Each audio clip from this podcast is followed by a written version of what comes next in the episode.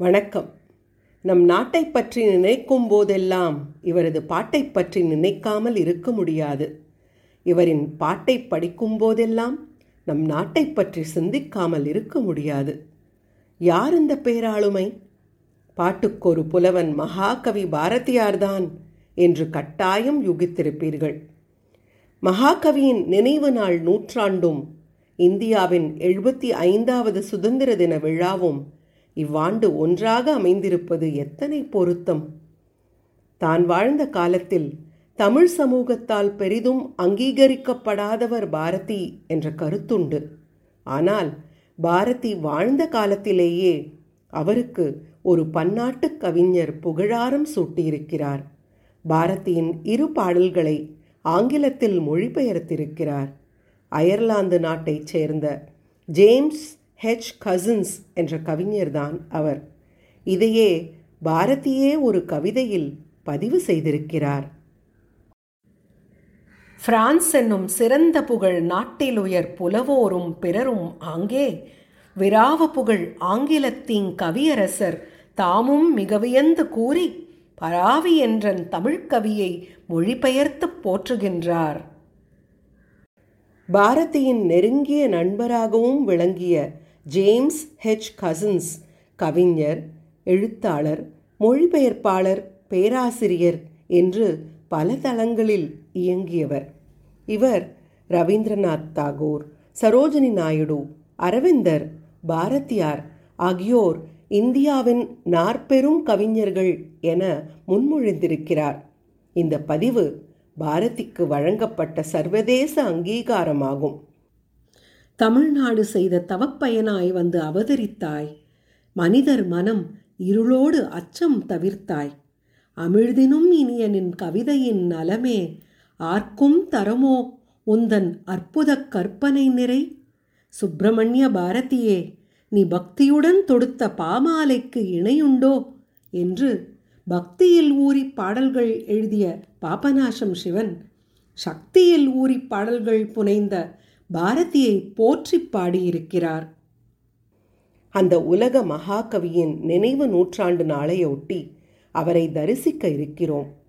கல்கி குழுமம் வழங்கும் பாட்காஸ்ட் நிகழ்ச்சியில் பாரதியை இயல் இசை நாடகம் என்னும் மூன்று திசைகளிலிருந்து நோக்க இருக்கிறோம். ஆம் முத்துத்தமிழ் பாரதியை முத்தமிழ் பாரதியாக உங்களுக்கு வழங்க இருக்கிறோம். இயலால் நிரஞ்சன் பாரதியும் இசையால் திரு பரத் சுந்தரும் என்னுடன் இணைந்து இந்த நிகழ்ச்சியை உங்களுக்கு வழங்க வருகிறார்கள். நிரஞ்சன் பாரதி மகாகவி சுப்பிரமணிய பாரதியாரின் எள்ளுப்பேரன் புகழ்பெற்ற கர்நாடக இசைக்கலைஞர் ராஜ்குமார் பாரதியின் மகன். கவிஞர் பாடலாசிரியர் எழுத்தாளர் பேச்சாளர் இணையத் தமிழாசிரியர் என பல தளங்களில் இயங்கி வருபவர். படித்தது பொறியியலும் மேலாண்மையும் என்றாலும் பிடித்தது தமிழும் இயற்கையும் தான். பரத் சுந்தர். தமது ஐந்தாவது வயது முதல் சங்கீதம் பயிலத் தொடங்கியிருந்தாலும் அபஸ்வரம் ராம்ஜி அவர்களின் இசை மழலை குழுவில் ஆயிரக்கணக்கான நெஞ்சை விட்டு அகலாத தமிழ் திரைப்பட பாடல்களை பாடியபடி மழலைகளுள் ஒருவராக மேடைகள் பல கண்டவர். இரண்டாயிரத்தி ஐந்தாம் ஆண்டு முதல் கர்நாடக இசை நிகழ்ச்சிகள் வழங்கி வந்த போதிலும் இரண்டாயிரத்தி பத்தாம் ஆண்டு சங்கீத வாய்ப்பாட்டு கலைஞர்களுக்கான கர்நாடிக் ஐடல் போட்டியில் கலந்து கொண்டு அதன் வெற்றியாளராக முடிசூட்டப்பட்ட பரத் சுந்தரை உலகின் அனைத்து இசை மேடைகளும் அலங்கரிக்கத் தொடங்கின. ஆரம்ப பாடத்தை திருமதி காயத்ரி மகேஷ் அவர்களிடமும் திருமதி லீலாவதி கோபாலகிருஷ்ணன் அவர்களிடம் பத்து ஆண்டுகள் பயின்ற பரத் சுந்தர் சங்கீத கலா ஆச்சாரியா திரு பி எஸ் நாராயணசுவாமி அவர்களால் பட்டை தீட்டப்பட்டவர். சங்கீத கலாநிதி டாக்டர் சௌமியா அவர்களால் வழிநடத்தப்படுபவர். இயற்றமிழ் பாரதி. பாரதியார் எழுதிய கவிதைகள் உண்மையில் சொற்பிரபஞ்சங்கள். உள்ளே செல்லச் செல்ல விரிந்து கொண்டே இருப்பவை. ஒவ்வொரு முறை செல்லும் போதும் புது அனுபவம் தருபவை. காரணம் அவை என்றைக்கும் புதுமையானவை பசுமையானவை. தற்கால தலைமுறையைச் சேர்ந்த ஒருவரும் பாரதியின் கவிதைகளில் மனதை பறிகொடுப்பதற்கு இதுவே காரணம். பாரதி இயங்கிய கவித்தளங்களில் மிக முக்கியமானது பக்தி. பக்தி மனம் தவழும் ஒரு கவிதையை உங்களுக்காக இதோ வாசிக்கிறோம். பரசிவ வெள்ளம் என்ற தலைப்பிட்ட இந்த கவிதையில் இறைவன் யார் என்பதை மிக மிக எளிமையான முறையில் விளக்கியிருப்பார். அந்த கவிதையை இப்போது கேட்கலாமே. பரசிவ வெள்ளம். உள்ளும் புறமுமாய் உள்ளதெல்லாம் தானாகும். வெள்ளம் ஒன்று உண்டாம் அதனை தெய்வம் என்பார் வேதியரே. காணுவன நெஞ்சில் கருதுவன உட்கருத்தை பேணுவன யாவும் பிறப்பது அந்த வெள்ளத்தை. எல்லை பிரிவற்றதுவாய் யாதெனும் ஓர் பற்றிலராய் இல்லை உளது என்று அறிஞர் என்றும் மயல் எய்துவராய் வெட்டவெளியாய் அறிவாய் வேறுபல சக்திகளை கொட்டு முகிலாய் அணுக்கள் கூட்டிப் பிரிப்பதுவாய் தூல அணுக்களாய் சூக்குமமாய் சூக்குமத்தில் சாலவுமே நுண்ணியதாய் தன்மையெல்லாம் தானாகி தன்மையொன்றில்லாததுவாய் தானே ஒரு பொருளாய் தன்மை பல உடைத்தாய் தான் பலவாய் நிற்பதுவே. எங்கும் உளான் யாவும் வலான் யாவும் அறிவான் எனவே தங்கு பல மரத்தோர் சாற்றுவதும் இங்கு இதையே. வேண்டுவோர் வேட்கையாய் வேட்பாராய் வேட்பாருக்கீண்டு பொருளாய் அதனை ஈட்டுவதாய் நிற்குமிதே காண்பார்த்தம் காட்சியாய் காண்பாராய் காண்பொருளாய் மாண்பார்ந்திருக்கும் வகுத்துரைக்க ஒண்ணாதே. எல்லாம் தானாகி இருந்திடினும் இஃதறிய வல்லார் சிலர் என்பர் வாய்மையெல்லாம் கண்டவரே. மற்றிதனைக் கண்டார் மலமற்றார் துன்பமற்றார் பற்றிதனைக் கொண்டார் பயன் அனைத்தும் கண்டாரே. இப்பொருளைக் கண்டார் இடருக்கோர் எல்லை கண்டார். எப்பொருளும் தாம் பெற்று இங்கு இன்ப நிலை எய்துவரே. வேண்டுபவெல்லாம் பெறுவார். வேண்டார் எதனையும் மற்றீண்டு புவியோர் அவரை ஈசரெனப் போற்றுவரே. ஒன்றுமே வேண்டாது உலகனைத்தும் ஆளுவர்கான் என்றுமே இப்பொருளோடு ஏகாந்தத்துள்ளவரே. வெள்ளமடா தம்பி விரும்பிய போது எய்தி நினது உள்ள விசைத்தான் அமுத ஊற்றாய் பொழியுமடா. யாண்டும் இந்த இன்ப வெள்ளம் என்று நின்னுள் வீழ்வதற்கே வேண்டும் உபாயம் மிகவும் எளிதாகுமடா. எண்ணமிட்டாலே போதும் எண்ணுவதே இவ்வின்பத் தன்னமுதை உள்ளே ததும்பப் புரியுமடா. எங்கு நிறைந்திருந்த ஈசவெள்ளம் என்னகத்தே பொங்குகின்றதென்றெண்ணி போற்றி நின்றால் போதுமடா. யாதுமாம் ஈசவெள்ளம் என்னுள் நிரம்பியதென்றோதுவதே போதும் அதை உள்ளுவதே போதுமடா. காவித் துணி வேண்டா கற்றைச் சடை வேண்டா பாவித்தல் போதும் பரமநிலை எய்துதற்கே. சாத்திரங்கள் வேண்டா சதுமறைகள் ஏதுமில்லை தோத்திரங்கள் இல்லை உளம் தொட்டு நின்றால் போதுமடா. தவமொன்றும் இல்லை ஒரு சாதனையும் இல்லையடா. சிவமொன்றே உள்ளதெனச் சிந்தை செய்தால் போதுமடா. சந்ததமும் எங்கும் எல்லாம் தானாகி நின்ற சிவம் வந்தென்னுளே பாயுதென்று வாய் சொன்னால் போதுமடா. நித்த சிவ வெள்ளம் என்னுள் வீழ்ந்து நிரம்புது என்று உன் சித்தமிசை கொள்ளும் சிரத்தை ஒன்றே போதுமடா. Shakespeare Shelley Milton Keats Whitman உள்ளிட்ட மேனாட்டு படைப்பாளிகளின்பால் பாரதிக்கு பெரும் ஈடுபாடுண்டு. பாரதியின் புனைப்பெயர்களில் ஒன்று ஷெல்லிதாசன் என்பது குறிப்பிடத்தக்கது. பிற நாட்டு நல்லறிஞர்களின் சாத்திரங்கள் தமிழ் மொழியில் பெயர்த்தல் வேண்டும் என்று வலியுறுத்தியவர் பாரதியார். அதை சொன்னதோடு மட்டுமல்லாமல் செய்தும் காட்டியிருக்கிறார். அத்தகைய ஒரு படைப்பைத்தான் அடுத்து கேட்கப் போகிறோம். ஜான்ஸ்கர் என்ற ஆங்கில கவிஞன் எழுதிய the town of let's pretend என்ற கவிதையை தமிழில் கற்பனையூர் என்ற தலைப்பில் தந்திருக்கிறார் பாரதி. கற்பனை நகரம் என்பது சித்தத்தில் குழந்தை நிலை பெறுவதை குறிப்பிடுகிறது. மனிதன் மோட்சம் அடைவதற்கு முன்னர் குழந்தை பருவத்தை அடைய வேண்டும் என்று இயேசு கிறிஸ்துநாதர் சொல்லியிருக்கும் பொருளை இப்பாடல் குறிப்பிடுகிறது. இந்த பாடலுக்கு பாரதி தந்திருக்கும் குறிப்புரை இது. வாருங்கள் இப்போது கற்பனையூருக்கு செல்லலாம். கற்பனையூர். கற்பனையூர் என்ற நகருண்டாம் அங்கு கந்தர்வர் வந்து விளையாடுவராம். சொப்பன நாடென்ற சுடர் நாடு அங்கு சூழ்ந்தவர் யாவர்க்கும் பேருவகை. திருமணை இது கொள்ளை போர்க்கப்பல் இது ஸ்பானியக் கடலில் யாத்திரை போம். வெறுவுற மாய்வார் பலர் கடலில். நாம் மீளவும் நம்மூர் திரும்பு முன்னே அந்நகர் தனிதோர் இளவரசன் நம்மை அன்புடு கண்டுரை செய்திடுவான். மன்னவன் முத்தமிட்டெழுப்பிடவே அவன் மனைவியும் எழுந்தங்கு வந்திடுவாள். எக்காலமும் பெரு மகிழ்ச்சியங்கே எவ்வகை கவலையும் போருமில்லை. பக்குவத் தேயிலை நீர் குடிப்போம் அங்கு பதுமைக்கை கிண்ணத்தில் அழித்திடவே. இன்னமுதிர்க்கது நேராகும் நம்மை யோவான் விடுவிக்க வருமளவும். நன்னகர் அதனிடை வாழ்ந்திடுவோம் நம்மை நலித்திடும் பேயங்கு வாராதே. குழந்தைகள் வாழ்ந்திடும் பட்டணம் காண் அங்கு கோல்பந்து யாவிற்கும் உயிருண்டாம். அழகிய பொன்முடி அரசிகளாம் அன்று அரசிளங்குமரிகள் பொம்மையலாம். செந்தோல் அசுரனை கொன்றிடவே அங்கு சிறுவிரகெல்லாம் சுடர்மணிவாள் சந்தோஷத்துடன் செங்கலையும் அட்டை தாளையும் கொண்டங்கு மனை கட்டுவோம். கள்ளர் அவ்வீட்டினுள் புகுந்திடவே வழி காண்பதிலா வகை செய்திடுவோம். ஓ பிள்ளை பிராயத்தை இழந்தீரே நீர் பின்னும் அந் நிலை பெற வேண்டீரோ? குழந்தைகள் ஆட்டத்தின் கனவை எல்லாம் அந்த கோலனன் நாட்டிடை காண்பீரே? இழந்தனல் இன்பங்கள் மீட்குறலாம் நீர் ஏகுதிர் கற்பனை நகரினுக்கே. நவீன தமிழ்ச் சிற்பி என்று போற்றப்படும் பாரதியார் வசன கவிதை என்ற தலைப்பில் பல சுவையான படைப்புகளை உருவாக்கியுள்ளார். இதுவே இன்றைய புதுக்கவிதைக்கான வித்து என்றால் மிகையாகாது.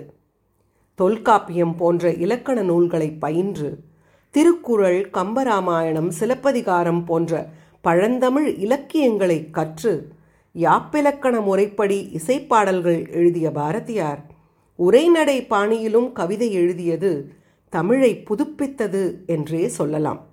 அந்த நடையில் பாரதியார் எழுதிய காட்சி என்ற வசன கவிதையை இப்போது அவர் எழுத்தின் வழியே தரிசிக்கலாம். காட்சி இன்பம். இவ்வுலகம் இனியது. இதிலுள்ள வான் இனிமையுடைத்து காற்றும் இனிது தீ இனிது நீர் இனிது நிலம் இனிது. ஞாயிறு நன்று திங்களும் நன்று வானத்துச் சுடர்களெல்லாம் மிக இனியன. மழை இனிது மின்னல் இனிது இடி இனிது கடல் இனிது மலை இனிது காடு நன்று ஆறுகள் இனியன. உலோகமும் மரமும் செடியும் கொடியும் மலரும் காயும் கனியும் இனியன. பறவைகள் இனிய ஊர்வனவும் நல்லன. விலங்குகளெல்லாம் இனியவை. நீர் வாழ்வனவும் நல்லன. மனிதர் மிகவும் இனியர். ஆண் நன்று பெண் இனிது குழந்தை இன்பம் இளமை இனிது முதுமை நன்று உயிர் நன்று சாதல் இனிது. உடல் நன்று புலன்கள் மிகவும் இனியன உயிர் சுவையுடையது. மனம் தேன் அறிவு தேன் உணர்வு அமுதம் உணர்வே அமுதம் உணர்வு தெய்வம். மனம் தெய்வம். சித்தம் தெய்வம் உயிர் தெய்வம் காடு மலை அருவி ஆறு கடல் நிலம் நீர் காற்று தீ வான் ஞாயிறு திங்கள் வானத்துச் சுடர்கள் எல்லாம் தெய்வங்கள். உலோகங்கள் மரங்கள் செடிகள் விலங்குகள் பறவைகள் ஊர்வன நீந்துவன மனிதர் இவை அமுதங்கள். இவ்வுலகம் ஒன்று. ஆண் பெண் மனிதர் தேவர் பாம்பு பறவை காற்று கடல் உயிர் இறப்பு இவை அனைத்தும் ஒன்றே. ஞாயிறு வீட்டுச்சுவர் ஈ மலையருவி குழல் கோமேதகம் இவ்வனைத்தும் ஒன்றே. இன்பம் துன்பம் பாட்டு வண்ணான் குருவி மின்னல் பருத்தி இதெல்லாம் ஒன்று. மூடன் புலவன் இரும்பு வெட்டுக்கிளி இவை ஒரு பொருள். வேதம் கடல்மீன் புயற்காற்று மல்லிகை மலர் இவை ஒரு பொருளின் பல தோற்றம். உள்ளதெல்லாம் ஒரே பொருள் ஒன்று. இந்த ஒன்றின் பெயர் தான். தானே தெய்வம். தான் அமுதம் இரவாதது. எல்லா உயிரும் இன்பமெய்துக எல்லா உடலும் நோய் தீர்க. எல்லா உணர்வும் ஒன்றாதல் உணர்க தான் வாழ்க. அமுதம் எப்போதும் இன்பமாகுக. தெய்வங்களை வாழ்த்துகின்றோம் தெய்வங்கள் இன்பமெய்துக. அவை வாழ்க அவை வெல்க. தெய்வங்களே என்றும் விளங்குவீர் என்றும் இன்பமெய்துவீர். என்றும் வாழ்வீர் என்றும் அருள் புரிவீர். எவற்றையும் காப்பீர். உமக்கு நன்று தெய்வங்களே. எம்மை உண்பீர் எமக்கு உணவாவீர். உலகத்தை உண்பீர் உலகத்துக்கு உணவாவீர். உமக்கு நன்று தெய்வங்களே காத்தல் இனிது காக்கப்படுதலும் இனிது. அழித்தல் நன்று அழிக்கப்படுதலும் நன்று. உண்பது நன்று உண்ணப்படுதலும் நன்று. சுவை நன்று உயிர் நன்று. நன்று நன்று. உணர்வே நீ வாழ்க. நீ ஒன்று நீ ஒளி. நீ ஒன்று நீ பல. நீ நட்பு நீ பகை. உள்ளதும் இல்லாததும் நீ. அறிவதும் அறியாததும் நீ. நன்றும் தீதும் நீ. நீ அமுதம் நீ சுவை நீ நன்று நீ இன்பம். இசைத்தமிழ் பாரதி. சிவனும் சக்தியும் ஒன்றா வேறு வேறா?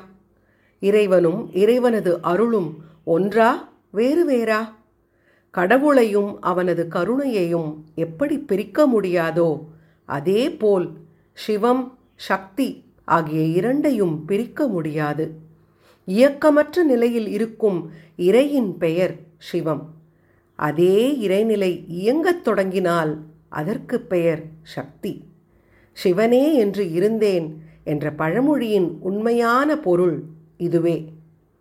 இறைநிலை அருள் கொண்டு இயங்கும்போதுதான் பிரபஞ்சம் உண்டாகி உலகம் உண்டாகி பிறகு உயிர்களெல்லாம் உருவாகின்றன.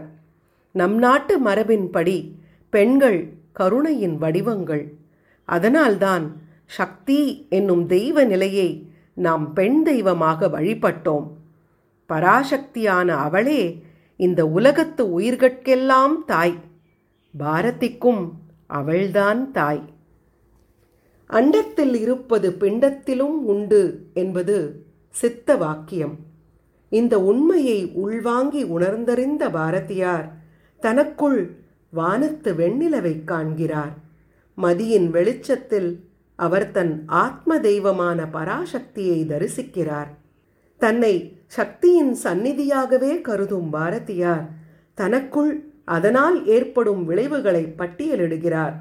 இடையே கண்ணன் அர்ஜுனனுக்கு சொன்ன ஒரு முக்கியமான கருத்தையும் பதிவு செய்கிறார். பராசக்தி பற்றிய பாட்டில் பகவத்கீதையில் வரும் வாசகத்தை நுழைக்க மகாகவியால் மட்டுமன்றோ முடியும்? பக்தியும் சக்தியும் போட்டி போட்டுக்கொண்டு இழையோடும் இந்த பாடலை இப்போது கேட்கலாம். சந்திரனொளியில் அவளை கண்டே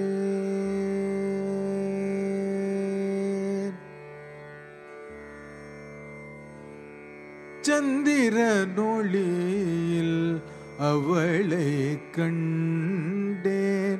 சந்திரனொளியில் அவளை கண்டேன். சரணம் என்று புகுந்து கொண்டே சந்திரனொளியில் அவளை கண்டேன். சரணம் என்று புகுந்து கொண்டே சந்திரனொளியில் அவளை கண்டேன்.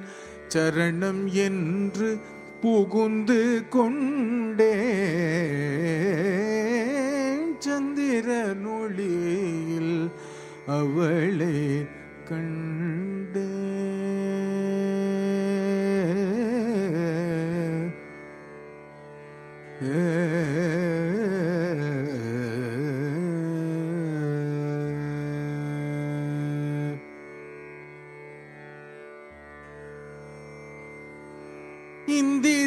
பயங்களை வென்று விட்டேன்.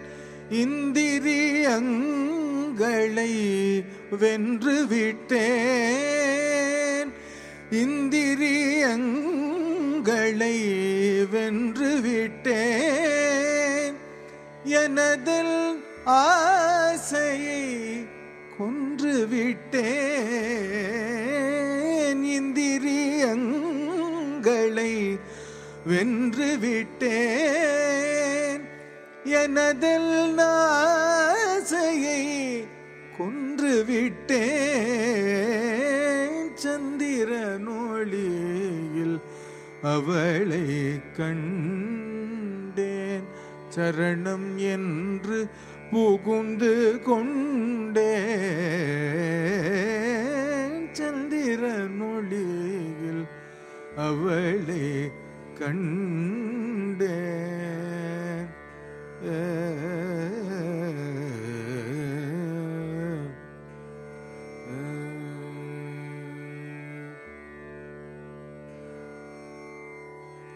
பயன் எண்ணாமல் உழைக்கச் சொன்னார்.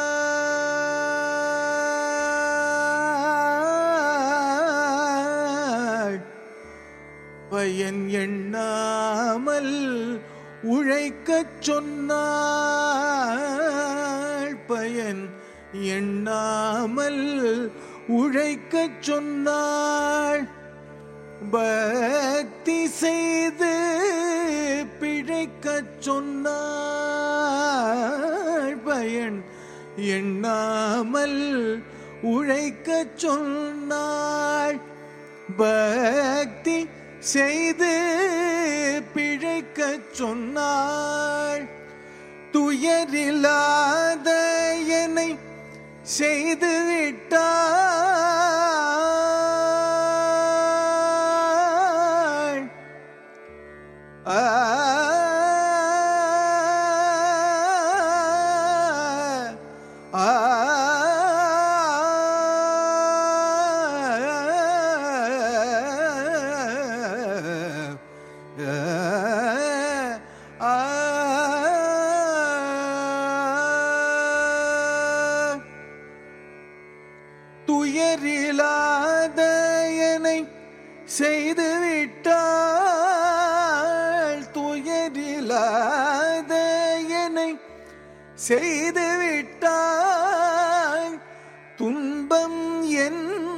என்பதை கொய்து விட்டாள்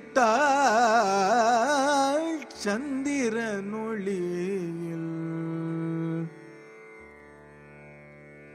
துயரில்லாத என்னை செய்து விட்டாய் துன்பம் என்பதை கொய்து விட்டாள் சந்திர நொழியில் அவளை கண்டேன். சரணம் என்று புகுந்து கொண்டே சந்திர நொழியில் அவளை கண்டேன்.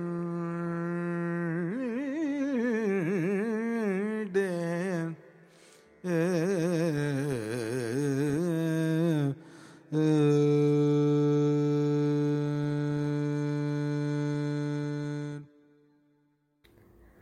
மகாகவி பாரதியாரின் இயற்பெயர் சுப்பிரமணியன். அப்படியெனில் பாரதி என்பது? சுப்பையா என்கிற சுப்பிரமணியனின் கவி பாடும் ஆற்றலை வியந்து எட்டயபுரம் அரசவை வழங்கிய பட்டம் அது. அப்பட்டத்தை வாங்கிய போது சுப்பையாவுக்கு அகவை வெறும் பதினொன்று. பாரதி என்ற சொல்லுக்கு கலைவாணி என்று பொருள். நாமகளாம் சரஸ்வதியை மனதால் எழுந்தருளச் செய்யாமல் பாமகளாம் கவிதையினை பாரதியார் ஒருபோதும் எழுதியதே இல்லை. பாரதியாரின் ஒரு கண் குழல் என்றால் மறு கண் வீணை. தனது உயிரை மீட்டினால் வீணைநாதமே கேட்க வேண்டும் என்ற விருப்பம் அவரது கலைமகள் பற்றிய கவிதைகளில் பளிச்சிடுகிறது. தனது முப்பெரும் படைப்புகளில் ஒன்றான பாஞ்சாலி சபதத்தில் அறிவு தெய்வமாம் பாரதியை தனது உள்ளமாகிய வெள்ளை கமலத்தில் பாரதியார் அழகு தமிழில் எழுந்தருளச் செய்வதை. இப்போது நாம் அனைவரும் அகக்கண்களால் தரிசிக்கலாம். வெள்ளை கமலத்திலே அவள் வீற்றிருப்பாள். புகழ் ஏற்றிருப்பாள். வெள்ளை கமலத்திலே அவள் வேற்றிருப்பாள் புகழ் ஏற்றிருப்பாள். கொள்ளை கனி இசைதான். நன்கு கொட்டு நல் யாழினை கொண்டிருப்பாள் வெள்ளை கமலத்திலே. அவள் வீற்றிருப்பாள் புகழ் ஏற்றிருப்பாள். கொள்ளை கனி இசைதான். நன்கு கொட்டு நல் யாழினை கொண்டிருப்பாள் வெள்ளை கமலத்திலே ஏ.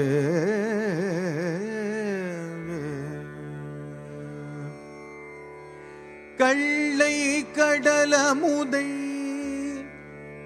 கள்ளை கடலமுதை நிகர்கண்டதோர் பூந்தமிழ் கவி சொல்லவே கள்ளை கடலமுதை.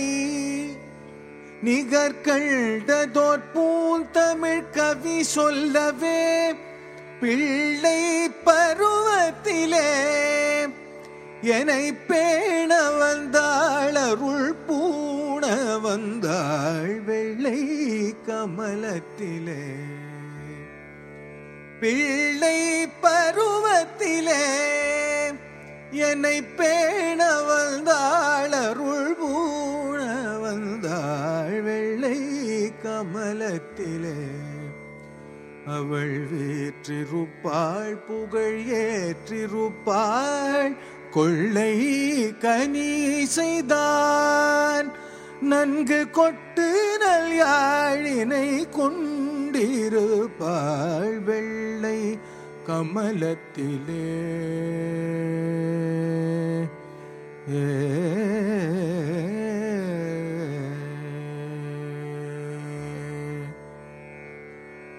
சொற்படு நயமறிவார். இசை தோய்ந்திட தொகுப்பதின் சுவையறிவார். சொற்படு நயமறிவார். இசை தோய்ந்திட தொகுப்பதின் சுவையறிவார். விற்பன தமிழ் புலவோர். அந்த மேலவர் நாவெனும் மலர் பதத்தாள். விற்பன தமிழ் புலவோர். அந்த மேலவர் நாவெனும் மலர் பதத்தாள். வாணியை சரண் புகுந்தேன். கலைவாணியை சரண் புகுந்தேன். அருள்வா களிப்பாளென திடம் மிகுந்தேன் கலைவாணியை சரண் புகுந்தேன். அருள்வா களிப்பாளென திடம் மிகுந்தேன் மாணியல் தமிழ் பாட்டால் நான் வகுத்திட கலை மகள் வாழ்த்துகவே வெள்ளை கமலத்திலே.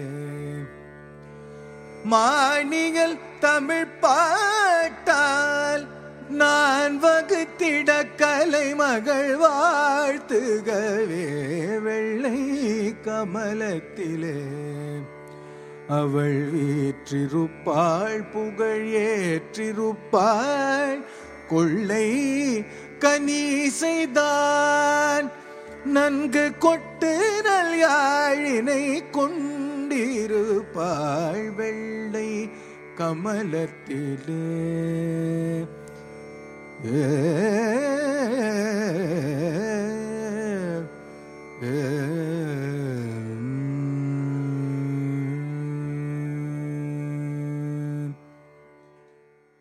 உணர்ச்சி குவியலாக இருந்த பாரதியின் வீட்டில் உணவு குவியல் இருந்ததில்லை. பாரதியின் வீட்டில் அவரோடு ஏழ்மையும் குடிகொண்டிருந்தது. இறுதி வரை அவரும் அவரது குடும்பத்தாரும் வாடகை வீட்டில்தான் வசித்தனர். பொருளாதார நெருக்கடியும் உணவுத் தட்டுப்பாடும் பாரதியை பாதிக்கவில்லை. ஆனாலும் தனக்கென்று சொந்தமாக ஒரு நிலம் வீடு தோட்டம் இருக்க வேண்டும் என்று ஒரு கனவு கண்டார். அந்த கனவை ஓர் அழகான கவிதையாக எழுதியும் வைத்தார். பாரதி கண்ட கனவை நாமும் காண்போமே. காணி நிலம் வேண்டும் பராசக்தி காணி நிலம் வேண்டும். காணி நிலம் வேண்டும் பராசக்தி காணி நிலம் வேண்டும். அங்கு தூணிலழகியதாய் நன்மாடங்கள் துய்ய நிறத்தினதாய். அங்கு தூணில் அழகியதாய் நன்மாடங்கள் துய்ய நிறத்தினதாய். அந்த காணி நிலத்திடையே ஓர் மாளிகை கட்டித்தரவே அங்கு காணி நிலத்திடையே ஓர் மாளிகை கட்டித்தர வேணும். அங்கு கேணி அருகினிலே தென்னை மரக்கீற்றும் இளநீரும். அங்கு கேணி அருகினிலே தென்னை மர கீற்றும் இளநீரும். உம், காணி நிலம் வேண்டும். பராசக்தி காணி நிலம் வேண்டும்.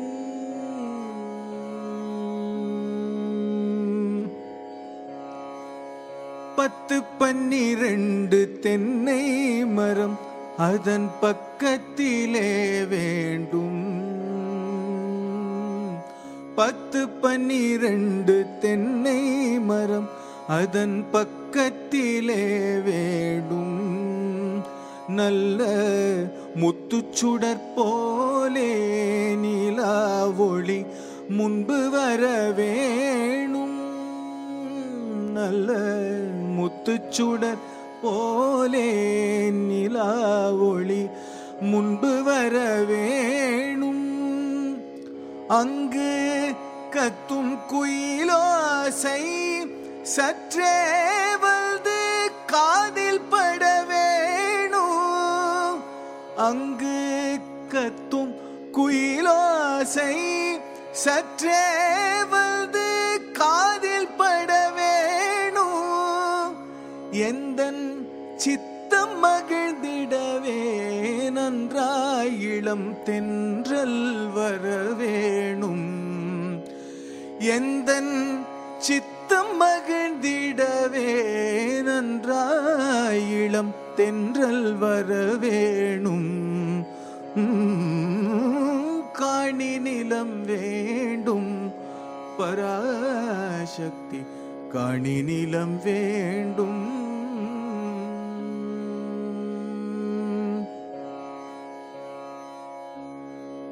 பாட்டு கலந்திடவே அங்கே ஒரு பத்தினி பெண் வேண்டும். பாட்டு கலந்திடவே அங்கே ஒரு பத்தினி பெண் வேணும் எங்கள் கூட்டுக்களினிலே கவிதைகள் கொண்டு தர வேணும் எங்கள் கூட்டுக்களினிலே கவிதைகள் கொண்டு தர வேணும். அந்த காட்டு வெளியினிலே அம்மா நின்றல் காவலுற வேணும். அந்த காட்டு வெளியினிலே அம்மா என்றன் பாட்டு திறத்தாலே யுவையத்தை பாலித்திட வேணும். என்றன் பாட்டு திறத்தாலே யுவையத்தை பாலித்திட வேணும். என்றன் பாட்டு திறத்தாலே யுவையத்தை பாலித்திட வேணும். என்றன் பாட்டு திறத்தாலே இவ்வையத்தை பாலித்திட வேணும். காணி நிலம் வேண்டும். பராசக்தி காணி நிலம் வேண்டும். காணி நிலம் வேண்டும். பராசக்தி காணி நிலம் வேண்டும்.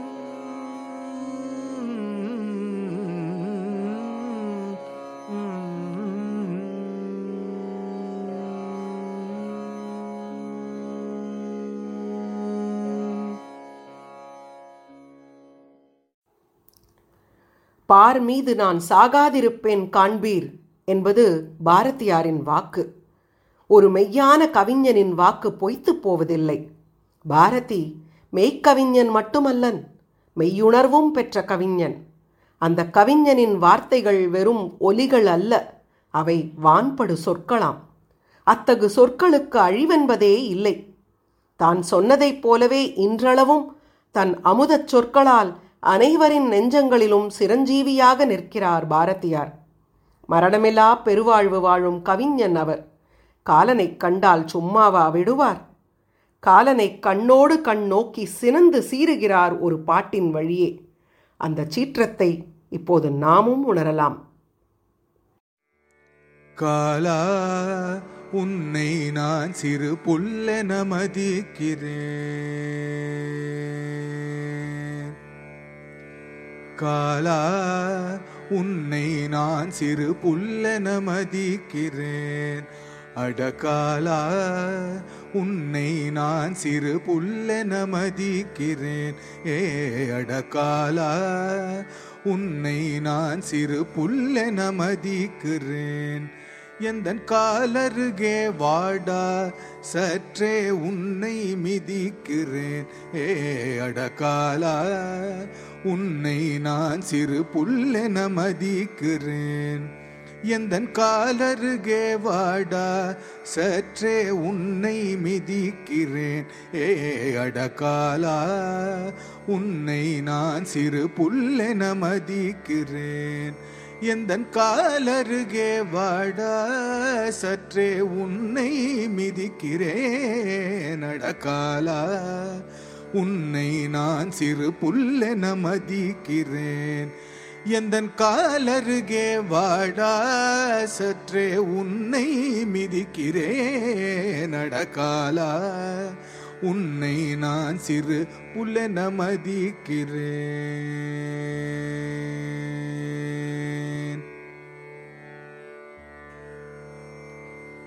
வேலாயுத விருதினை மனதிற்பதிக்கிறேன் நல்ல வேதாந்த முறைத்த ஞானியர் தம்மை எண்ணி துதிக்கிறேன். வேலாயுத விருதினை மனதிற் பதிக்கிறேன். நல்ல வேதாந்த முறைத்த ஞானியர் தம்மை எண்ணி துதிக்கிறேன். ஆதிமூலா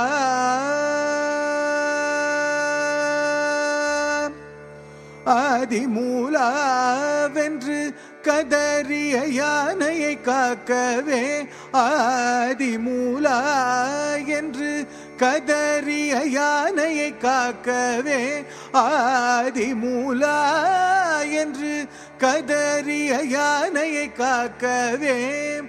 நின்றன் முதலைக்கு நேர்ந்ததை மறந்தாயோ கெட்ட மூடனே.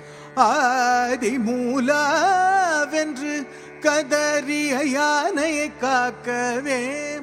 நின்றன் முதலைக்கு நேர்ந்ததை மறந்தாயோ கெட்ட மூடனே ஏ அடக்காலா உன்னை நான் சிறு புல்லென மதிக்கிறேன். எந்தன் காலருகே வாடா சற்றே உன்னை மிதிக்கிறேன். அடக்காலா உன்னை நான் சிறு புல்லென மதிக்கிறேன். ஆலாலமுண்டவன் அடிசரண் என்ற மார்க்கண்டன். ஆலாலமுண்டவன் அடிசரண் என்ற மார்க்கண்டன். தனதாவி கவர போய் நீ பட்ட பாட்டினை அறிகுவேன். ஆலாலமுண்டவன் அடி என்ற மார்க்கண்டன் தனதாவி கவர போய் நீ பட்ட பாட்டினை அறிகுவேன். இங்கு நாலாயிரம் காதம் விட்டகல உன்னை விதிக்கிறேன். இங்கு நாலாயிரம் காதம் விட்டகல உன்னை விதிக்கிறேன். இங்கு நாலாயிரம் காதம் விட்டகல உன்னை விதிக்கிறேன். ஹரிநாராயணனாக நின் முன்னே உதிக்கிறேன். இங்கு நாலாயிரம் காதம் விட்டகல உன்னை விதிக்கிறேன். ஹரிநாராயணனாக நின் முன்னே உதிக்கிறேன். ஏ அடக்காலா உன்னை நான் சிறு புல்லென மதிக்கிறேன். எந்தன் காலருகே வாடா சற்றே உன்னை மிதிக்கிறேன் நடக்காலா உன்னை நான் சிறு புல்லென மதிக்கிறேன் உன்னை சிறு புல்லென மதிக்கிறேன் சிறு புல்லென மதிக்கிறேன்.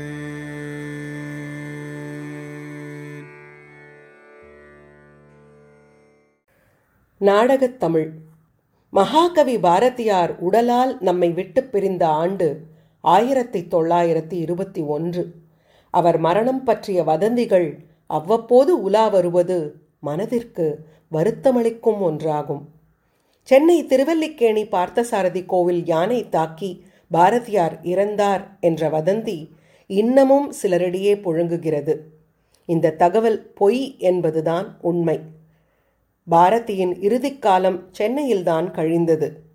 சென்னையில் அவர் திருவல்லிக்கேணியில் வசித்து வந்தார். அப்பகுதியில் உள்ள பார்த்தசாரதி கோவிலுக்கு அவர் அடிக்கடி செல்வது வழக்கம். அவ்வாறு செல்லும் போதெல்லாம் கோயில் யானைக்கு தேங்காய் பழம் உள்ளிட்டவற்றை கொடுப்பார்.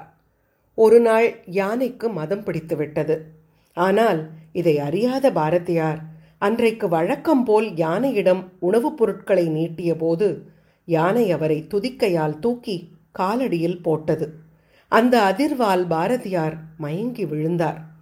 தகவல் அறிந்த பாரதியின் நெருங்கிய நண்பர் குவளை கிருஷ்ணமாச்சாரியார் பாரதியை மீட்டு மருத்துவமனையில் சேர்த்தார்.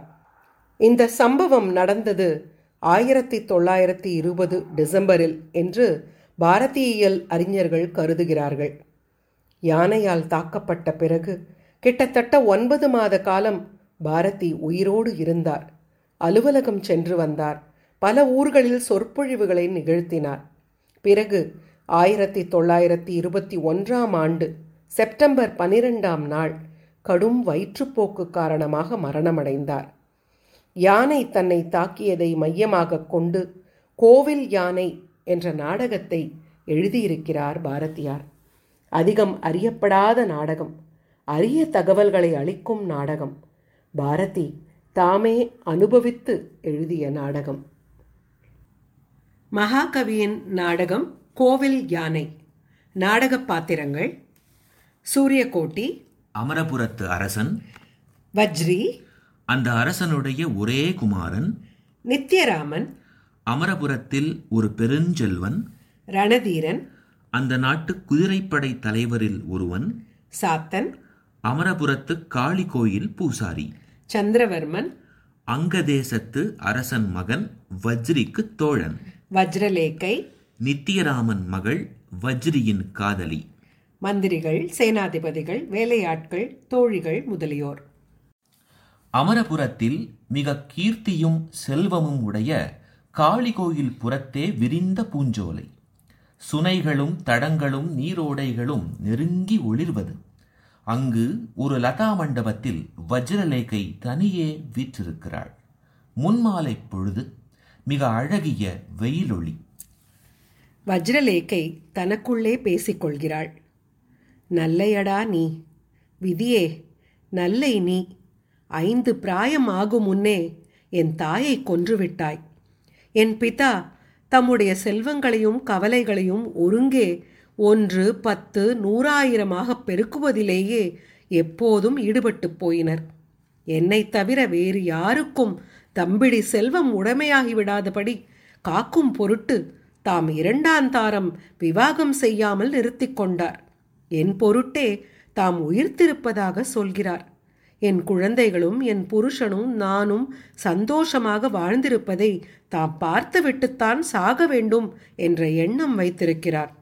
அந்த எண்ணம் அவர் மனத்தை அட்டை போல கவ்விக் கொண்டிருக்கிறது. நல்ல வேளை எனக்கு இன்னும் கணவனும் குழந்தைகளும் ஏற்படவில்லை. அந்த நிலைமை இன்றைக்கு ஏற்பட்டால் அவர் அதை பார்த்துவிட்டு இன்றைக்கே இறந்து போய் விடுவார் என்று தோன்றுகிறது. மேலும் இந்த எண்ணத்தை வைத்துக்கொண்டு விரைவில் மனம் புரிந்து கொள்ளும்படி என்னை சதா அரித்துக்கொண்டே இருக்கிறார். செல் அரிப்பது போல் அரிக்கிறார். எனக்கோ வயது பதினாறு கழியவில்லை. ஆண் மக்களும் பெண் மக்களும் என்னை மிக அழகுடையவள் என்று கருதுகிறார்கள். இந்த தேசத்து அரசன் மகனும் மகா சுந்தர புருஷனும் இளம் பெண்களால் பிரத்யட்ச மன்மதன் என்று போற்றப்படுவோனுமாகிய வஜ்ரி என் மீது பெரும் காதல் கொண்டிருக்கிறான்.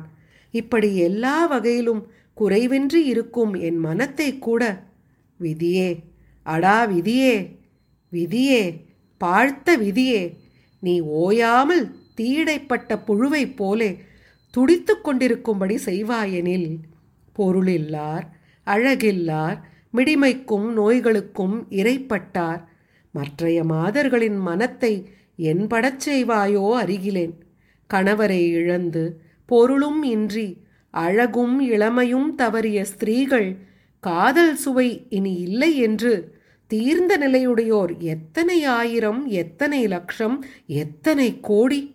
அவர்களுடைய அகவாழ்க்கை எங்கனம் எழுகிறதோ? அவர்கள் மனத்தை எத்தனை கவலை புழுக்கள் அரிக்கின்றனவோ? அவர்கள் எங்கனம் ஆவி தரித்து நிற்கின்றனரோ அறிகிலேன் ஆ இளமை கழிந்த பிறகும் காதல் சாகாதன்றோ?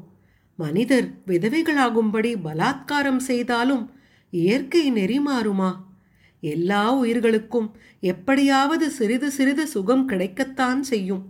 மேலும் உலகத்தில் இன்பம் யாருக்குமே இல்லை என்றும் இவ்வுலகம் எல்லா உயிர்களுக்கும் எப்போதுமே துன்பமயந்தான் என்றும் இந்த கோயில் தலைவியாகிய விலாசினி சொல்வதுதான் ஒருவேளை உண்மையோ எப்படியோ? அப்போது எனக்குள்ள செல்வமும் இளமையும் பேரழகும் எனக்கு இன்பம் தராமல் இருப்பது வியப்பாக மாட்டாதன்றோ? ஹம், அப்படி இராது. இந்த உலகத்தில் ஏற்படக்கூடிய பல வகை துன்பங்களுக்கு செல்வம் முதலியன மருந்தாகும் என்பதில் ஐயமே இல்லை. இன்பம் தவறாமல் இருப்பதற்கு வேண்டிய சௌகரியங்கள் பெரும்பாலும் நமக்கு இருக்கின்றன. இன்னும் எங்கேயோ ஒரு குறை இருக்கிறது. அதை கண்டுபிடித்து நிவிருத்தி செய்துவிட வேண்டும். இந்த உலகம் மாற்ற ஒண்ணாத துன்ப இயற்கையுடையது என்போரின் வார்த்தையை நான் நம்பவே மாட்டேன். மாட்டேன் மாட்டேன் மாட்டேன். இங்கு நித்திய இன்பம் கண்டுபிடிக்க முடியும் என்று நமது வேதாரண்ய குரு சொல்வதையே நான் நம்புகிறேன். ஆனால் அங்கனம் இன்பம் எய்தாதபடி நம்மை தடுக்கும் குறை எது என்பதை கண்டுபிடிக்க வேண்டும். இவ்வாறு தன் மனத்துக்குள்ளே பேசி வருகையில் கடைசி வசனம் அவளையும் மீறி உரத்த குரலில் வந்துவிட்டது. அப்போது அங்கு ரணதீரன் வருகிறான். பெண்ணே உனக்கு நல்ல காதலன் இல்லாத குறைதான் இருக்கக்கூடியது. நீர் யார்? அமரபுரத்து வேந்தனுடைய குதிரைப்படையில் நான் ஒரு தளகர்த்தன் இங்கு ஏன் வந்தீர்? கோவிலுக்கு பூஜைக்காக வந்தேன். மாலை பொழுது மிக இனிமையாக தோன்றிற்று. சோலையில் சிறிது நேரம் உலாவி மகிழ்வோம் என்ற எண்ணத்தால் இப்புறம் வந்தேன். இங்கு வந்து நெடுநேரமாக நிற்கிறேன். உன் முகத்தையே பார்த்து கொண்டு நின்றேன். ஆனால் இதுவரை நீ என்னை திரும்பி பார்க்கவில்லை. ஏதோ ஆழ்ந்த யோசனையில் இருக்கிறாய் என்று தெரிந்து கொண்டேன். கடைசியாக ஒரு வார்த்தை இறைந்து சொன்னாய். அதற்கு மறுமொழி சொன்னேன். நல்லது. நீர் போய் வரலாம். கண்மணியே நின்மீது நான் கரை கடந்த காதலுடையேன். இங்கு நில்லாமல் போம். நான் இந்நகரத்து குதிரைப்படையில் ஒரு தளபதி. என் பிதா பெரிய சேனாதிபதிகளில் ஒருவராக இருந்து சமீபத்திலே நடந்த வங்கத்துப் போரில் மிக வீரத்துடன் உயிர் துறந்தார். எனக்கு சைனியத்தில் நல்ல மதிப்பிருக்கிறது. அரசன் நேரே என் மீது மிக்க அன்பு வாய்ந்தவன். ஆதலால் என்னை யாரோ ஒரு சாதாரண மனிதனாக கருதி நீ பேசுவது சரியல்ல. நான் உன்னை காதல் செய்வதால் உனக்கு எவ்வித அவமானமும் விளையாது. நான் உன்னை உலகறிய மனம் புரிந்து கொள்ளும் நோக்கமுடையேன். குலத்தில் சத்திரியன் நாட்டில் உயர்ந்த உத்தியோகம் வகிக்கிறேன். ஆதலால் நீ என்னை எவனோ கதியற்றவன் என்று கருதி பேசுவதை நிறுத்தி எனக்கு அருள் புரிய வேண்டும். உன்னையன்றி உருபுகள் வேறில்லை. உன்னை கண்ட அளவிலே காதல் கொண்டேன். இது முதற்காட்சியில் விளைந்த காதல். இதுவரை எத்தனையோ ஆயிரம் மகளிருடனே பழகியிருக்கிறேன். எவளிடத்தும் என் மனம் இங்கனம் வீழ்ச்சி பெற்றதில்லை. நீ எனக்கு கடவுள் காட்டிய பெருங்களி கோலம் என்னை இகழாதே என்னை துரத்தாதே. என் மீது கருணை கொள் என்னை காதல் செய் எனக்கு நீயே கதி. நீர் இங்கிருந்து போக உடன்படுகிறீரா இல்லையா? நீ நான் கேட்டதற்கு இரண்டில் ஒன்று மறுமொழி சொல் பிறகு நான் போய்விடுகிறேன். நீ என்னை காதல் புரிந்து மனம் செய்து கொள்ள உடம்படுகிறாயா இல்லையா? நான் உம்மை மனம் புரிதல் சாத்தியப்படாது. ஏன்? நான் மற்றொருவனுக்கு என் சுகத்தை ஏற்கனவே வசப்படுத்தி விட்டேன். அவன் யாவனோ? அவன் அவன் அவன் இந்நகரத்தரசன் மகன் வஜ்ரி. அந்த சமயத்தில் வஜ்ரி வருகிறான். அவனைக் கண்டவுடன் ரணதீரன் கைகூப்பி வணங்குகிறான். கண்மணி என் பெயரை எதற்காகச் சொல்லுகிறாய்? இந்த நின் பெயர் என்ன தம்பி? ரணதீரன் அன்றோ? ஆம் இந்த ரணதீரனை உனக்கு முன்னமே தெரியுமா? நான் இவரை இதற்கு முன் பார்த்ததில்லை. இப்போதுதான் இவர் இங்கு வந்தார். யார் பொருட்டு காத்திருக்கிறாய்? என்று என்னிடம் கேட்டார். ஆதலால் நின் பெயரை சொன்னேன். நீ ஏன் இத்தனை கால தாமதப்பட்டு வந்தாய்? ரணதீரன் வணங்கி விடைபெற்று செல்கிறான். நான் அம்மன் கோயில் யானையுடன் விளையாடிக் கொண்டிருப்பதில் எதிர்பார்த்ததற்கு மேல் அதிக பொழுது செலவிடும்படி நேர்ந்துவிட்டது. அங்கதேசத்து வேந்தன் மகன் சந்திரவர்மன் இந்நகரத்துக்கு வந்திருக்கிறான். அவனையும் கோயிலுக்கு அழைத்து வந்தேன். நானும் யானையும் விளையாடுவதை பார்த்து அவன் சந்தோஷப்பட்டு கொண்டிருந்தான். அவன் மனம் விகற்பப்படாமல் அவனுக்கு உபசாரங்கள் செய்து அவனை அனுப்பிவிட்டு நேரே இங்கே வருகிறேன். அது நிற்க நீ ஏதோ அஞ்சினவள் போலே காணப்படுகிறாயே அந்த ரணதீர மூடன் நீ பயப்படும்படி ஏதேனும் செய்தானா? அப்படியானால் சொல் அவனை இப்பொழுதே தேடிக் கொண்டு வரும்படி செய்து தக்க சிக்ஷை விதிக்கிறேன். அவன் தவறாக நடக்கவில்லை. நீ என்னை எப்போது மனம் புரிந்து கொள்ளப் போகிறாய்? என் கண்ணே சந்திரவர்மனுடைய தங்கையை மனம் புரிந்து கொள்ளும்படி என் பிதா வற்புறுத்துகிறார். அந்த விஷயத்துக்காகத்தான் சந்திரவர்மனும் இங்கு வந்திருக்கிறான். நான் எப்படியாவது தந்திரம் பண்ணி அதை கலைத்து விடுகிறேன். பிறகு உடனே உன் விஷயத்தை பற்றி என் பிதாவுடன் பேசி அவரை நமது மனத்துக்கு இணங்கும்படி செய்து விடுகிறேன். நீ பயப்படாதே. அடுத்த தை மாசத்தில் நாம் மனம் புரிந்து கொள்வோம். அதுவரை கருணை கூர்ந்து பொறுத்திரு. ஏற்கனவே நீ என் மீது காதல் கொண்டிருப்பதனால் அங்கத்தரசன் மகளை மனம் புரிவது சாத்தியமில்லை. என்று இப்போதே உன் பிதாவிடம் தெளிவாகவும் வெளிப்படையாகவும் நீ ஏன் சொல்லிவிடக்கூடாது அங்கனம் சொல்லுதல் இப்போது சாத்தியமில்லை. என்னுடைய பிதாவின் குணம் உனக்கு தெரியாது. அவர் வழியிலேயே நாம் விட்டு திருப்புவதுதான் அவரிடம் காரியத்தை வெல்லும் வழி. இருவரும் பிரிந்து செல்லுகின்றனர் காட்சி இரண்டு. நித்தியராமன் வீடு. காலை நேரம். நித்தியராமன் காலை உணவு கழித்து சந்தோஷமாக தாம்பூலம் தரித்துக் கொண்டிருக்கிறான். அப்பொழுது அவனிடம் ஒரு வேலையாள் வந்து சொல்கிறான். ஐயனே தங்களை தரிசனம் செய்ய வேண்டும் என்ற கருத்துடன் வெளியே ஒருவர் வந்து காத்திருக்கிறார். பெயர் விசாரித்தாயோ? இல்லை பார்த்தால் சைன்யத்தைச் சேர்ந்தவர் போலே தோன்றுகிறது. ஓஹோ அப்படியானால் உடனே வர சொல். கட்டளைப்படி உடனே சில க்ஷணங்களில் ரணதீரன் வந்து புகுகிறான் தாங்கள் வெகு நேரமாக காத்திருக்கிறீர்களா? உட்காருங்கள். தங்கள் பெயர் யாது? இப்போதுதான் வந்தேன். என் பெயர் ரணதீரன். நான் இந்நகரத்து அரசனுடைய குதிரைப்படை தலைவரில் ஒருவன். இங்கு எதன் பொருட்டு விஜயம் செய்தீர்கள்? தங்களிடம் ஒரு வரம் கேட்கும் பொருட்டு. என்ன வரம்? தங்கள் குமாரியை எனக்கு மனம் புரிவிக்க வேண்டும். ஓ ஐயமின்றி நடத்தலாம். உம்மை பார்த்தால் ஆணுக்கு ஆண் மையலுறுத்தக்க அழகுடன் விளங்குகிறீர். உயர்ந்த உத்தியோகம் பார்க்கிறீர். அகத்தின் அழகு முகத்தில் தெரியும் என்பது போல் உம்முடைய முகத்தை நோக்கிய அளவில் நல்ல குணவான் என்று தெரிகிறது. அப்படியே செய்யலாம். ஆனால் அந்த பெண்ணுடைய சம்மதத்தையும் தெரிந்து கொள்ள வேண்டும். அவளுக்கு ஒரு தக்க வரன் தேடிக் கொடுத்து அவள் தன் கணவனுடனும் குழந்தைகளுடனும் மகிழ்ந்து வாழ்வதைக் காணும் பொருட்டாகவே நான் இன்னும் உயிர் தரித்திருக்கிறேன். எனக்கு இவ்வுலகத்தில் வேறு எவ்விதமான பற்றுதலும் இல்லை. அவளை நீர் நேரே பார்த்து அவளுடைய சம்மதத்தை தெரிந்து கொண்டீரா? இளம் பிள்ளைகள் அதிலும் இக்காலத்து பிள்ளைகளுக்கு இதெல்லாம் சொல்லிக் கொடுக்க வேண்டுமா? அல்லது இப்போதே இங்கு அவளை வரவழைத்து கேட்போமே? யாரடா ஏ வேலையாள்? வேண்டாம் வேண்டாம். வேலையாளை கூப்பிடாதேயுங்கள். அவளையும் இப்போது இங்கே அழைப்பித்தல் வேண்டாம்.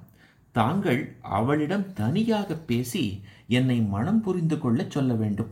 அவள் என்னை ஏற்கனவே பார்த்திருக்கிறாள். என்னை ஒருவாறு விரும்பவும் செய்கிறாள் என்பதில் சந்தேகமில்லை. ஆனால் வேறொரு கொடிய துஷ்டனுடைய மயக்கத்தில் வீழ்ந்திருக்கிறாள். ஆதலால் என்னை மனம் புரிய இயலாது என்கிறாள். அவன் வெறுமே இவளை மயக்கி தன் இஷ்டம் போல் சிறிது காலம் வைத்துக் கொண்டிருந்து அப்பால் சாற்றை உறிஞ்சிக் கொண்டு பழத்தோலை எரிந்து விடுவது போல இவளை எரிந்துவிட கருதி இருக்கிறான். அவன் இவளை சடங்குகளுடன் சாஸ்திரோக்தமாக மனம் புரியப் போவதில்லை. அவனால் அங்கனம் செய்ய முடியாது. அவன் யார்? அவன் யார்? யார் அந்த பாதகன்? அதை நான் சொல்ல மாட்டேன். பின்னிட்டு தங்களுக்கே தெரியும். இந்த செய்தியை நான் சொன்னதாக கூட தங்கள் குமாரியிடம் தாங்கள் தெரிவிக்க கூடாது. தெரிவித்தால் காரியம் கெட்டுப்போகும் என்னை அவள் மனம் புரிய வேண்டியது தங்கள் விருப்பம் என்பதை மாத்திரம் வற்புறுத்த வேண்டும். நான் இப்போது போய் நாளை காலையில் வருகிறேன். அப்போது எனக்கு முற்றும் அனுகூலமான உத்தரம் கொடுப்பீர்கள் என்று நம்புகிறேன். நல்லது. நீர் போய் வாரும். நல்ல சமயத்தில் எச்சரிக்கை கொடுக்க வந்தீர். பெரிய உபகாரம் செய்தீர். உமக்கே என் பெண்ணை கொடுக்கிறேன். யோசனை வேண்டுவதில்லை. ரணதீரன் போகிறான். யாரடா? வேலையாள். வேலையாள் வருகிறான். ஐயனே யாது கட்டளை? வஜ்ரலேகையை அழைத்து வா.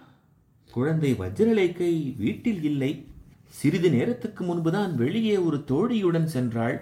காளி கோயில் பெரிய பூசாரி வீட்டுக்கு போயிருப்பதாக தோன்றுகிறது. சரி நீ போ.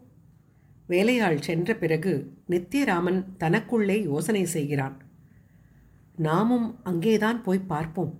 அந்த பூசாரி யோகி என்றும் மந்திரவாதி என்றும் பிரசித்தி அடைந்திருக்கிறான். அவனிடம் இந்த பெண்ணுடைய எதிர்கால வாழ்க்கையை பற்றி விசாரணை செய்யலாம்.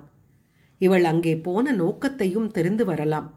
என் வஜ்ரலேக்கையின் உள்ளத்தை மயக்கி அவளை வீழ்த்த விரும்புவதாக ரணதீரனாலே தெரிவிக்கப்பட்ட பாதகனை பற்றிய உளவுகளும் அங்கே கிடைக்கலாம் என்று தோன்றுகிறது. புறப்படுகிறான். காட்சி மூன்று.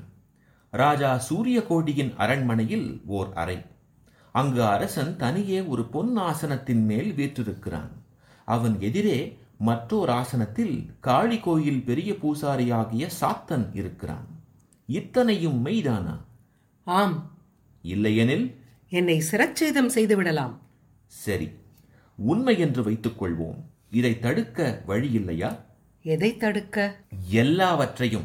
முதலாவது நம் மகன் வஜ்ரி அந்த செட்டி மகளை மனம் புரியாதபடி தடுக்க வேண்டும்.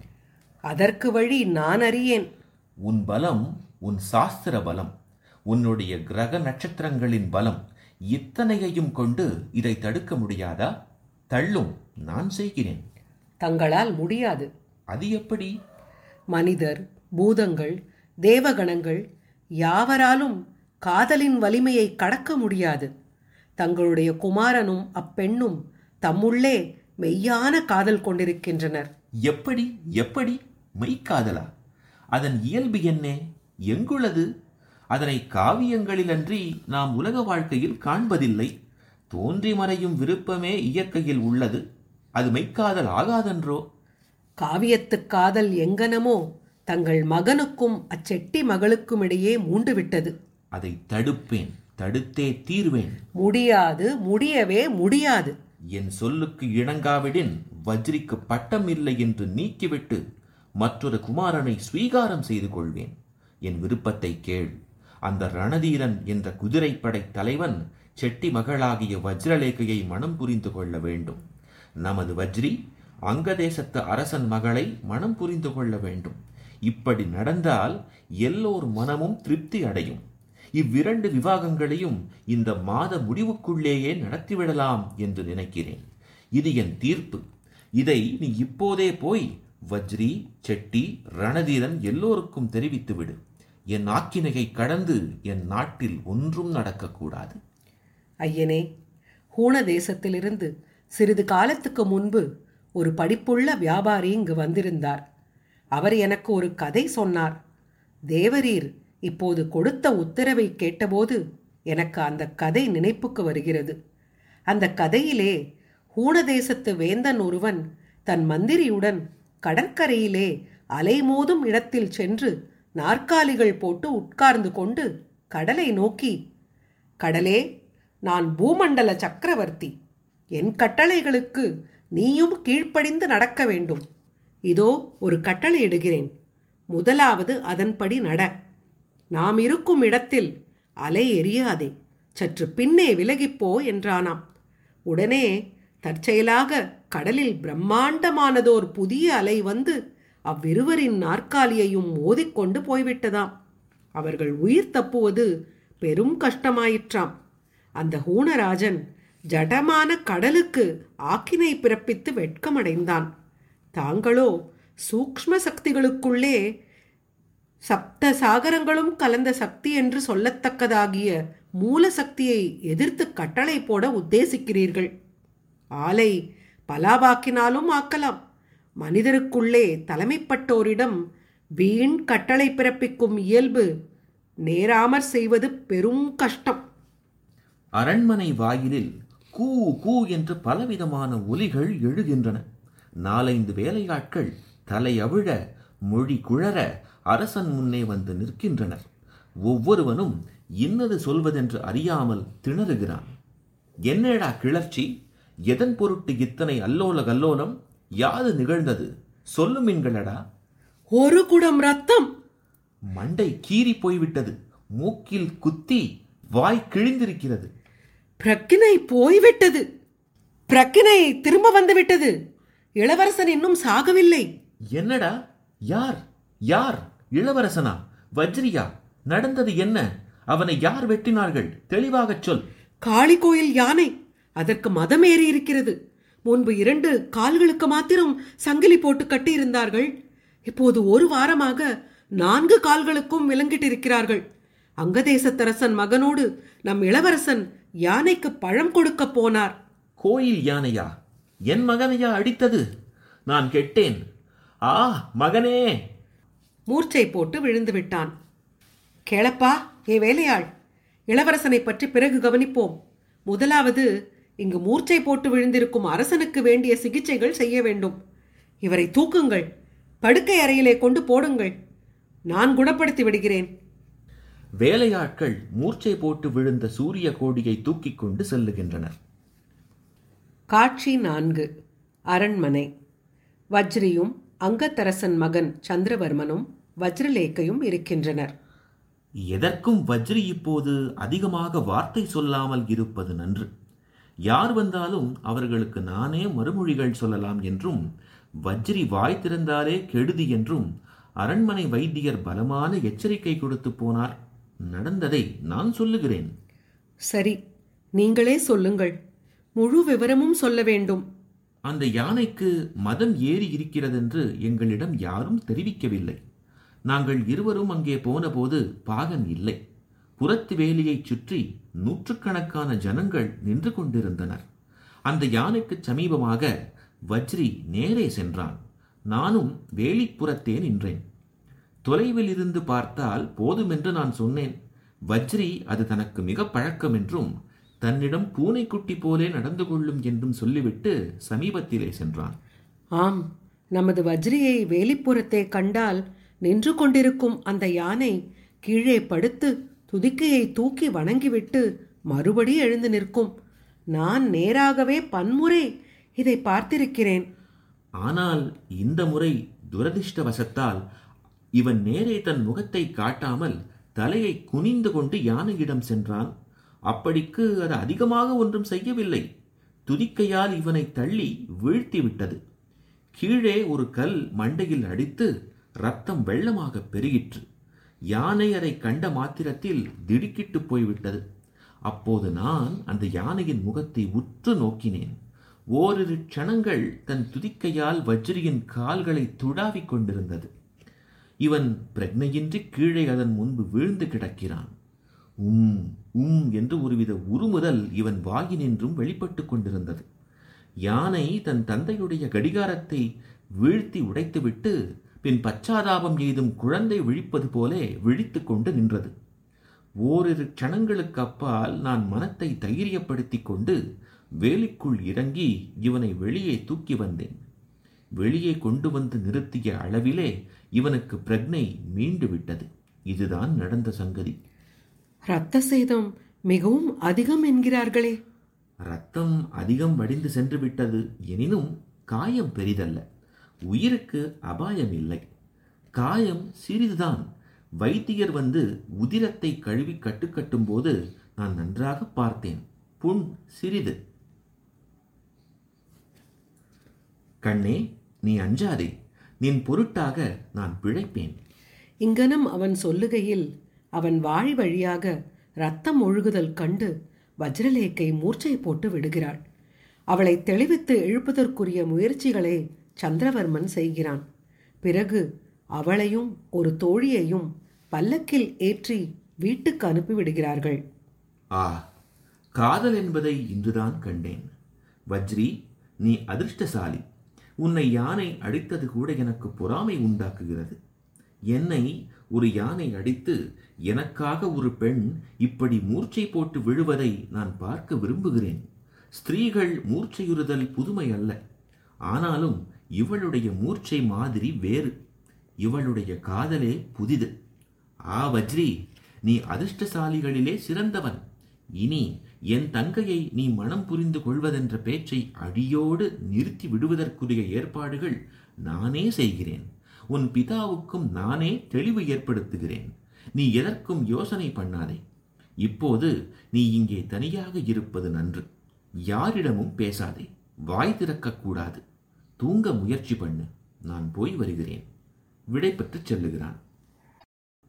காட்சி ஐந்து. அமரபுரத்து அரசனாகிய சூரியகோட்டியின் சபை. மந்திரிகள் சேனாதிபதிகள் முதலியோர் புடை சூழ அரசன் வீற்றிருக்கிறான்.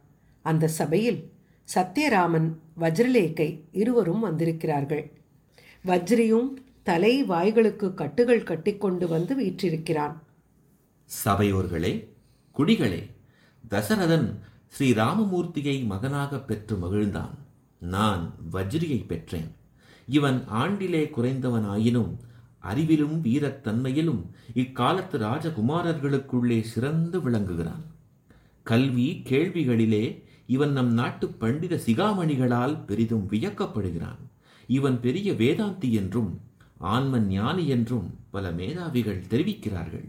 இன்று காலையிலே இவன் ஏறக்குறைய இறந்துபட்டான் என்ற செய்தி இந்த நகர் முழுதும் பரவி குடிகள் அனைவரையும் பெருந்துயரில் வீழ்த்திற்று.